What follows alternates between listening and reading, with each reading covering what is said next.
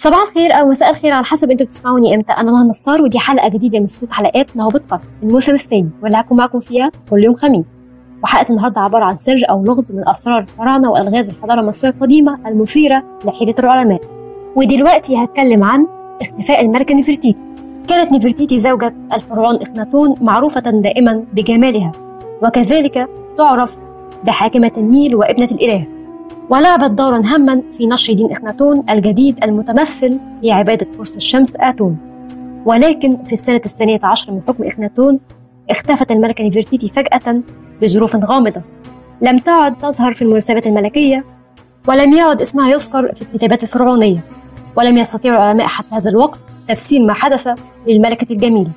هل حكمت من وراء الستار أم حكمت بهواية مختلفة أم ماتت بشكل غامض؟ وكي يزداد الأمر غرابة لم يتم العثور على مومياء الملكة نفرتيتي أبدا حتى الآن ولا يعرف أحد متى ماتت وأين دفنت. على الرغم من اعتقاد بعض علماء الآثار أن مومياء الملكة في مكان ما في قبر الملك الشاب توت عنخ آمون والذي يرجح البعض أنها أمه في الحقيقة.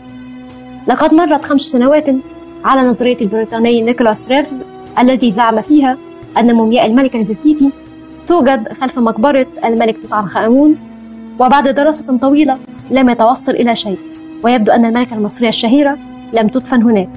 ورغم أن البحث لم يصل لنتيجة لكن فريق من علماء المصريات لا يزال يعتقد أن الملكة القديمة يمكن أن تكون مدفونة في غرفة سرية داخل مقبرة الملك توت عنخ آمون فيما يرى دكتور زي حواس أن نظرية نيكولاس ما هي إلا خزعبلات وخرافات لا تمت للعلم بصلة. فهل سيتمكن العلماء من حل هذا اللغز قريبا؟